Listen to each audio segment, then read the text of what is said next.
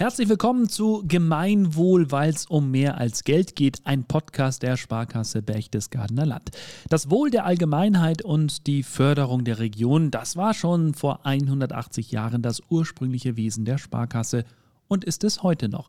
Das hat sich Anfang 2021 mehr als bezahlt gemacht, denn da hat die Sparkasse Berchtesgadener Land das Gemeinwohlzertifikat vom Verein Gemeinwohlökonomie erhalten. In dieser Folge geht es um aktuelle Herausforderungen von Unternehmen in der Region. Ein gutes Beispiel, wie mit diesen Herausforderungen umgegangen wird, ist die Enzianbrennerei Grassel in Berchtesgaden. Neben der zwei Jahre andauernden Pandemie kommen noch weitere Themen hinzu, beispielsweise die Digitalisierung, die voranschreitet, Fachkräftemangel oder natürlich auch die Auswirkungen des Krieges in der Ukraine. Die Geschäftsführer der NCM Brennerei Grassel sprechen darüber, mit welchen Herausforderungen sie im Moment besonders zu kämpfen haben. Und um diese erfolgreich zu meistern, gehört natürlich auch ein starker Partner an die Seite, wie die Sparkasse Berchtesgadener Land.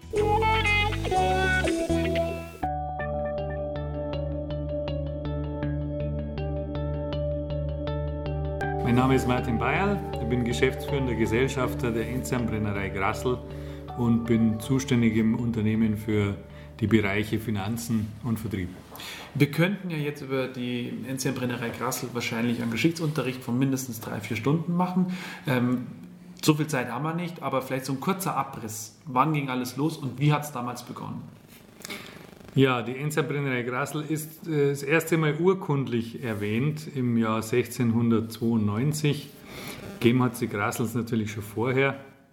Und im Jahr 1692 ist von den Fürstpröbsten in Berchtesgaden den Grassels das Recht verliehen worden, in den Bergen Enzern zu graben. Nicht nur Enzern zu graben, sondern auch Meisterwurz und ähm, Wacholder zu ernten. Ähm, das durften sie dann oben auf dem Berg vor Ort verarbeiten. Aus dem Grund, weil natürlich einfacher ist, ein fertiges Destillat runterzubringen als ähm, den Rohstoff. Das ist ja viel schwerer. Ähm, in dem Zusammenhang wurde auch ähm, ein Holzrecht und ein Wasserrecht gewährt, weil man das oben natürlich nicht irgendwo in der Wildnis macht, sondern in Hütten. Und dazu braucht man Holzrecht, um die Hütten instand zu halten und ein Wasserrecht, um auch die Brennerei zu kühlen. Und, und wenn ich mich so umschaue, hat sich einiges getan in den letzten Jahrzehnten oder Jahrhunderten eigentlich. Äh, wie hat sich das entwickelt? Also wo stehen wir heute im Jahr 2022? Es ist ein moderner Betrieb, wenn ich mich so umschaue. Ähm, und trotzdem ist die Tradition immer noch ganz wichtig. Ist so die gute Mischung eigentlich, oder? Die Tradition ist uns ganz wichtig, ja. Das ist ja der Ursprung der Firma und das ist auch das, was ähm, interessant ist an uns, was uns geprägt hat und was wir auf jeden Fall auch weiter pflegen wollen. Das ist wirklich wichtig für uns. Aber ähm, es hat sich natürlich in der Spirituosenbranche sehr viel verändert. Das ist ein, eine Branche, die äh, immer wieder mal einem neuen Trend folgt, wie zum Beispiel in den letzten Jahren der Gin-Trend, den jeder mitgekriegt hat. Und ähm, da sind wir dabei, insofern äh, wir ja ein ganz altes Wacholder-Brennrecht haben. Und Gin ist ja, sage ich mal, hauptsächlich aus Wacholder. Und da haben wir uns überlegt, Mensch, das passt ja super. Wir haben einen alten Grasel Wacholder gehabt, der den kennt aber eigentlich niemand. Also ich kann mir nicht vorstellen, dass die Leute den Grassel Doppelwacholder auf dem Schirm haben. und so haben wir gesagt, naja, machen wir doch aus dem Doppelwacholder einen Gin und ähm, haben da wirklich intensiv dran gearbeitet, haben äh, die verschiedensten Einzelkomponenten destilliert und dann zu einem wunderbaren Gin komponiert. Wow. Wir sind jetzt im Jahr 2022, Digitalisierung ähm, schreitet voran nach wie vor. Inwiefern war das auch bei euch ein Thema, beziehungsweise wie macht sich das im Moment bemerkbar? Ja, Digitalisierung ist bei Grassel auch schon immer ein Thema gewesen. Also der Online-Shop, den wir haben, der ist äh, aus den 70er Jahren, glaube ich. So, na, 80er Jahre, irgend sowas. Ähm, jedenfalls gibt es den schon sehr lange und ähm, es ist auch schon sehr lange der Versand an Privatkunden ähm, umgesetzt worden. Äh, mit einem sogenannten Enzianboten heißt er bei uns, ist eine Hauszeitung, die an die Kunden rausgeschickt wird. Ähm, das heißt, dieser digitale Kanal wird äh, auf jeden Fall schon lang genutzt und intern haben wir natürlich auch einiges getan, softwaretechnisch Wir stellen jetzt aktuell gerade mal wieder auf eine neue Software um. Ähm, das wird uns hoffentlich auch weiterbringen. Da wollen wir in der Produktion dann digitalisieren. Das läuft bei uns immer alles noch manuell. Es läuft sehr viel manuell, weil wir mit dem Zoll sehr eng zusammenarbeiten. Wir müssen äh, Tabellen führen, Excel-Tabellen führen, die der Zoll dann wiederum überprüfen kann. Und das hätten wir halt alles gerne in einem System, dass wir da nicht vieles nebeneinander laufen haben. Ja. Und das erhoffen wir uns jetzt durch eine neue Software aktuell. Ja. Also im Bereich Nachhaltigkeit, auch das ist ja etwas, was immer stärker auch von den Firmen, äh, dass sie sich selber das auf die Fahnen schreiben. Wie macht ihr das? Das ist uns auch wichtig, das Thema.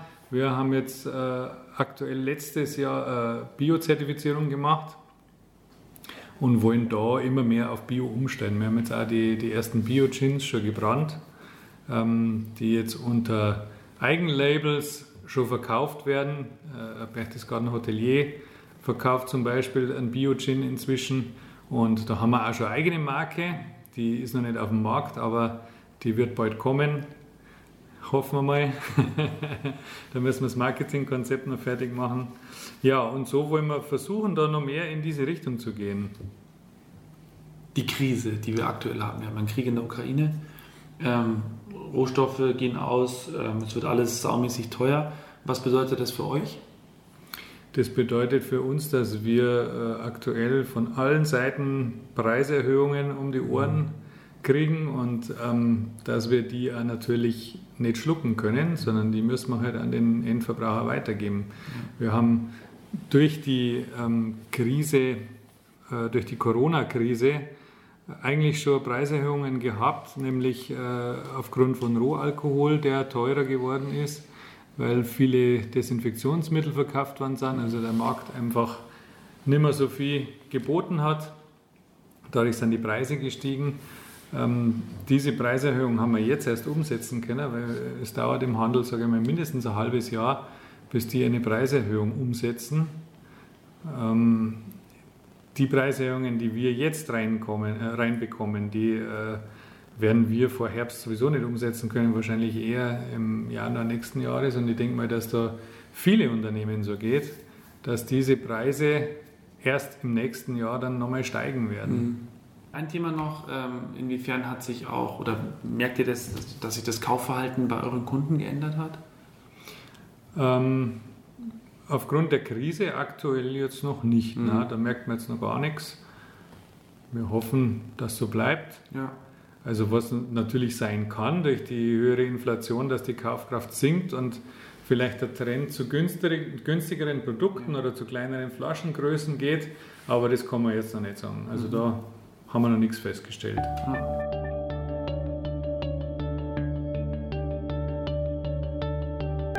Also ich bin Florian Bayerl, geschäftsführender Gesellschafter. Wir sind ja zwei Brüder hier als Eigentümer in der Firma. Bin zuständig für den Bereich Produktion und äh, Marketing hauptsächlich, juristisches und andere Dinge. Ja.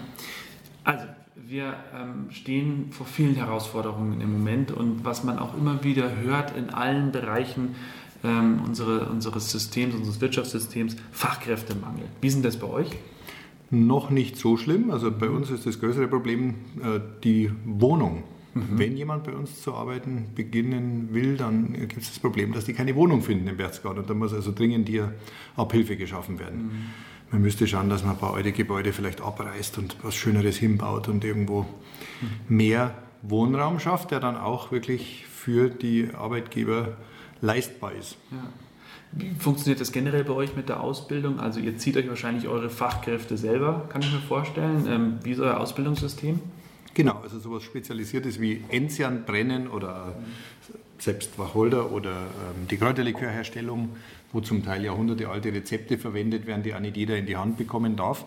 Da bilden wir uns unsere eigenen Kräfte aus. Ähm, wir haben mehrere Auszubildende als Destillateure in den letzten Jahren gehabt, haben aktuell auch wieder einen und die bauen wir dann auf im Haus. Was sind so die darüber hinaus noch Berufe, die bei euch generell angeboten werden? Industriekaufmann, mhm. dann Einzelhandelskaufmann, Logistikfachwirt und äh, wir suchen momentan jemanden für Groß- und Außenhandel. Mhm. Du hast gerade was gesagt mit den Rezepte. Das interessiert mich jetzt natürlich schon auch. Mhm. Wie, wie läuft denn sowas in so einer Branche ab? Sind die in irgendeinem Tresor, in einem Bankfach oder habt ihr die irgendwo vergraben? Oder ich meine, ja. ihr zwei seid wahrscheinlich die einzigen, die die wahrscheinlich haben dürfen, oder? Die sind im Tresor, die sind im Tresor der Sparkasse im Berchtesgaden. Tatsächlich? Tatsächlich, ja. Da gibt es ein eigenes Schließfach, wo unsere Sachen drin sind. Da sind die ältesten Rezepte drin und auch sehr alte Unterlagen die gehen zurück bis äh, die älteste Urkunde, die in der Sparkasse im Tresor liegt von uns, ist von 1387. Ja, Wahnsinn. Das ist eine Familie Grassel, die in der Ramsau Almrechte bekommen hat, aber das ähm, Brennrecht an sich ist ja erstmals dokumentarisch 1692 belegt mhm. und da liegt die Urkunde im Bayerischen Hauptstaatsarchiv in München. Mhm. Aber ansonsten werden bei uns also wirklich auch alte Rezepte noch verwahrt. Was man wissen muss, ist, dass einige Rezepte verändert werden mussten. Das ist also alle paar Jahre, dass man auf Inhaltsstoffe kommt, wo es ähm, Höchstmengenbeschränkungen gibt muss man die auch mal wieder umstellen. Also was hier irgendwo im Safe liegt, ist nicht unbedingt das, was wir heute noch exakt so verwenden. Gutes Beispiel, der Lerchenschwamm zum Beispiel. Früher hat man Lerchenschwämme, also das sind so Pilze an Bäumen, die hat man abgeschnitten und hat die verwendet für, zur Aromatisierung, das ist nicht mehr zulässig. Oder zum Beispiel äh, Isosafrol, das ist ein Bestandteil im, im äh, unter anderem in der Mazisblüte, in der Muskatblüte, die in sehr vielen Likören drin ist da gibt es sehr strenge Höchstmengenbeschränkungen und da müssen wir aufpassen, dass wir nicht drüber kommen. Mhm. Ist das wirklich ein großes Thema, dass Rezepte versucht werden herauszufinden, was ist da drin und gibt es auch welche, die das nachahmen oder nachbrennen? So einen Versuch gab es, soweit ich mich erinnern kann, einmal 1997. Da hat ein großer Mitbewerber uns kopiert Aha. und es war eine sehr, sehr gefährliche Situation für unser Unternehmen. Mhm das Glück war, dass der Mitbewerber danach äh, im Endeffekt niedergegangen ist. Mhm. Aber nicht wegen uns, sondern aus anderen wirtschaftlichen Gründen. Der wurde dann veräußert und das Produkt ist eingeschlafen. Mhm. Aber so einen Versuch gab es einmal. Seitdem ist uns das nicht mehr passiert, ist es sehr, sehr schwierig. Ja. Selbst wir könnten nicht irgendwo ein Kräuterlikör einfach nachbauen, nur weil er am Tisch steht. Man könnte sagen, was ungefähr drin ist, ja. aber das ist eigentlich kaum möglich. Wahnsinn, super spannend. Mhm. Ähm, Corona, wir haben es vorher, glaube ich, mal ganz kurz auch schon besprochen gehabt, aber klar, jetzt, ich meine, wir haben jetzt zwei Jahre Pandemie hinter uns. Ähm, inwiefern habt ihr das auch gespürt? Die Pandemie haben wir ganz stark gespürt natürlich, weil wir nicht nur jetzt äh, zum Beispiel an private Kunden verkaufen oder an den Handel, an die Handelsketten, sondern weil wir auch in die Gastronomie liefern, sehr stark in der touristischen Region hier und wir haben ja mehrere Lockdowns schon hinter uns.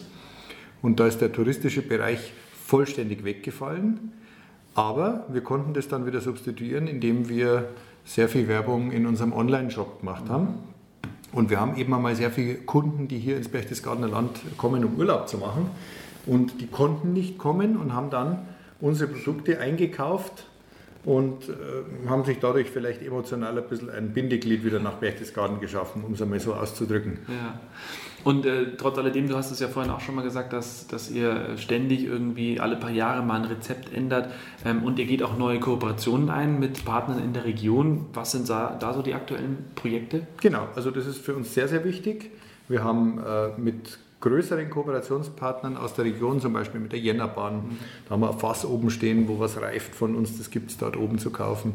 Dann haben wir im Salzbergwerk unten gemeinsam mit den südwestdeutschen Salzwerken äh, den Miners Gin entwickelt, der in 100 Jahre alten Tonfässern tief im Berg drin reift.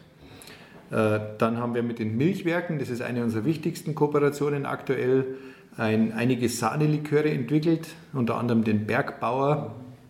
Und jetzt arbeiten wir schon an anderen Geschmacksrichtungen, weil das Produkt sehr erfolgreich ist. Mhm. Und es gibt jetzt auch noch ein weiteres Produkt, wo eben Weizen aus der Region, das nur hier wächst, der sogenannte Berchtesgadener Vogel, äh, zu einem Produkt verarbeitet wird. Das ist aber noch nicht spruchreif, aber wir sind da schon sehr weit in der Entwicklung. Schön, positiv. Mhm. Ähm, wir haben jetzt auch über einige Dinge gesprochen, die nicht so positiv sind. Das sind einfach die Herausforderungen. Mhm. Aber das Schöne ist, wenn ich rechts und links schaue, ihr habt einen wunderbaren Partner an eurer Seite. Inwiefern hilft da auch die Sparkasse Berchtesgadener Land? Das ist für uns genauso wichtig wie für alle anderen Regionalunternehmen, dass die unbedingt mit ihren Regionalbanken zusammenarbeiten müssen und sollen. Müssen vielleicht nicht, aber sollen, weil das der beste Weg ist um unkompliziert und vertrauensvoll Geschäfte zu erledigen. Wenn Sie einen, äh, ein Darlehen abschließen, einen Kredit nehmen, dann hat man bei der Regionalbank die Sicherheit, dass der nicht weiterverkauft wird. Und ähm, der Kontakt ist erheblich einfacher als bei irgendwelchen großen Geschäftsbanken. Mhm. Man kann anrufen, man hat jemand am Telefon. Ein man trifft sie ab und zu. Ja. In unserem Fall setzen wir uns einmal im Jahr mit dem Vorstand zusammen, machen einmal ein, äh, eine Besprechung zum Mittagessen, ja. ganz unkompliziert. Und das ist uns sehr wichtig, dass wir das so machen. Das haben wir jetzt auch in unserer Zeit, seitdem wir die Firma übernommen haben, äh, haben immer geschaut, dass das funktioniert so. Ja.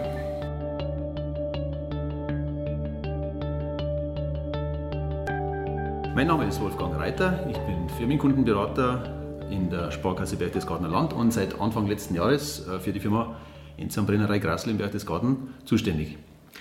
So, jetzt sind wir hier im Berchtesgadener Land. Es ist Freitagnachmittag. Was gibt Schöneres als ein Ausflug hierher in die Enzianbrennerei. Das ist doch das Schöne an dem Job, oder?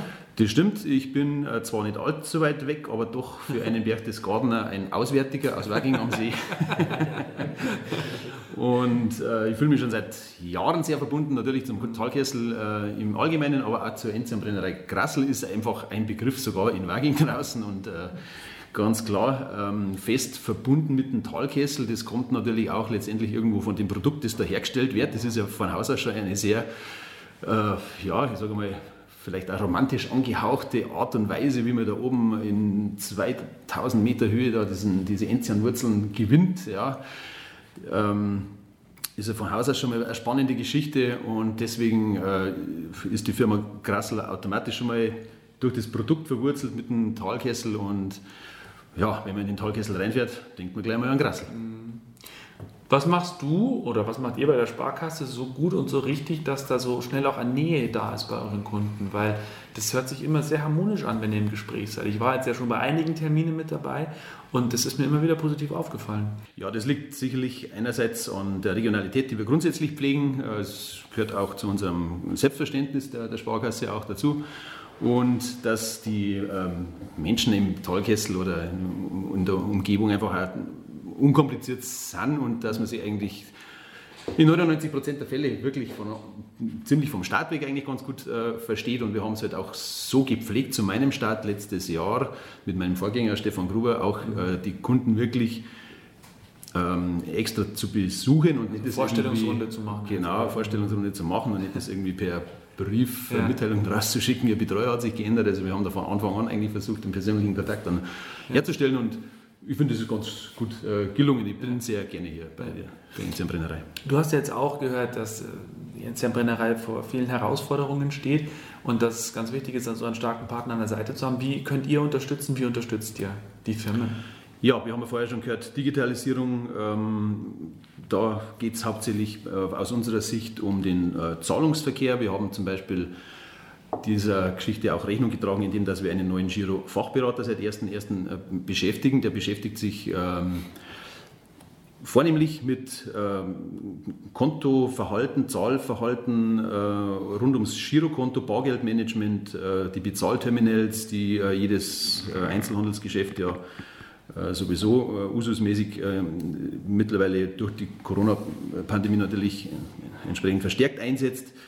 Ähm, wir fördern den bargeldlosen Zahlungsverkehr zum Beispiel durch ein äh, Paycentive-Programm, ja, wo sich äh, Einzelhändler dazu entscheiden können, dem Kunden, der mit Karte bezahlt, auch ein bisschen was zurückzugeben. Da gibt es äh, Rückvergütungssätze von 1 bis 3 Prozent so in der Richtung, dass der Kunde, der mit der Karte äh, Sparkassenberg, das Gardener Landkarte natürlich bezahlt, dann auch wieder äh, einmal im Monat was zurückbekommt aufs Konto. So fördern wir den, äh, das bargeldlose Bezahlen. Ja, wir haben ja gehört, dass die Digitalisierung zum Beispiel auch eine Herausforderung ist für die Enzianbrennerei Grassler auch.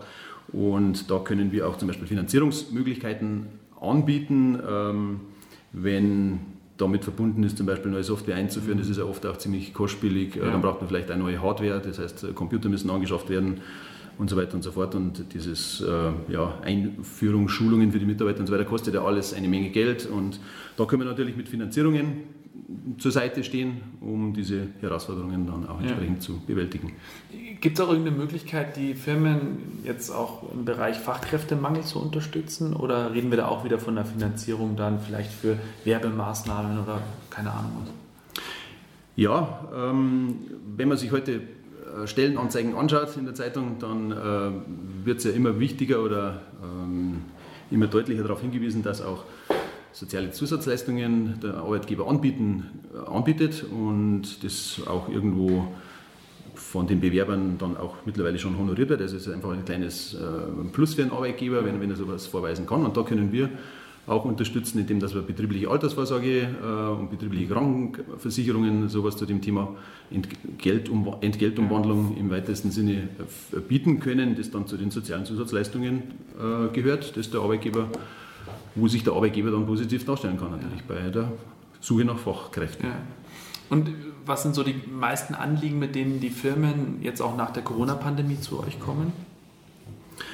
Ja, während der Corona-Pandemie ähm, haben wir ganz verstärkt die äh, KfW-Mittel äh, ausgereicht, ja, wo, sie, wo wir auch äh, bayernweit führend waren, muss man sagen, äh, und unsere Kunden ähm, schnell und unkompliziert mit Fördermitteln ähm, der KfW und LFA versorgt haben, um die Liquiditätsengpässe zu, zu beseitigen und die ganze Krise etwas abzumildern. Ja, das waren eigentlich so die hauptsächlichen Sachen aus der, aus der Pandemie raus. Ähm, und dann geht es natürlich weiter. Wie schaffen die Unternehmen den, äh, den, den Sprung aus der Pandemie raus? Ja, viele haben ähm, die Zeit auch genutzt, gewisse Prozesse umzustellen, vielleicht irgendwo Kosten zu sparen, sich ein bisschen anders aufzustellen. Ja, und dann ist man vielleicht auch hin und wieder mal auf den Gedanken gekommen, wir brauchen jetzt eine konkrete Finanzierung für irgendeine neue Produktvariante oder eine neue Maschine brauchen wir oder sowas in der Richtung, weil wir uns anders aufstellen und, und vielleicht für Krisen sicherer dastehen wollen. Und da haben wir natürlich auch immer wieder unterstützt. Wenn du der Meinung bist, dass auch andere an diesen spannenden Themen interessiert sind, dann empfehle diesen Podcast gern weiter an Familie, Freunde oder Arbeitskollegen. Vielen Dank fürs Zuhören und bis zur nächsten Folge.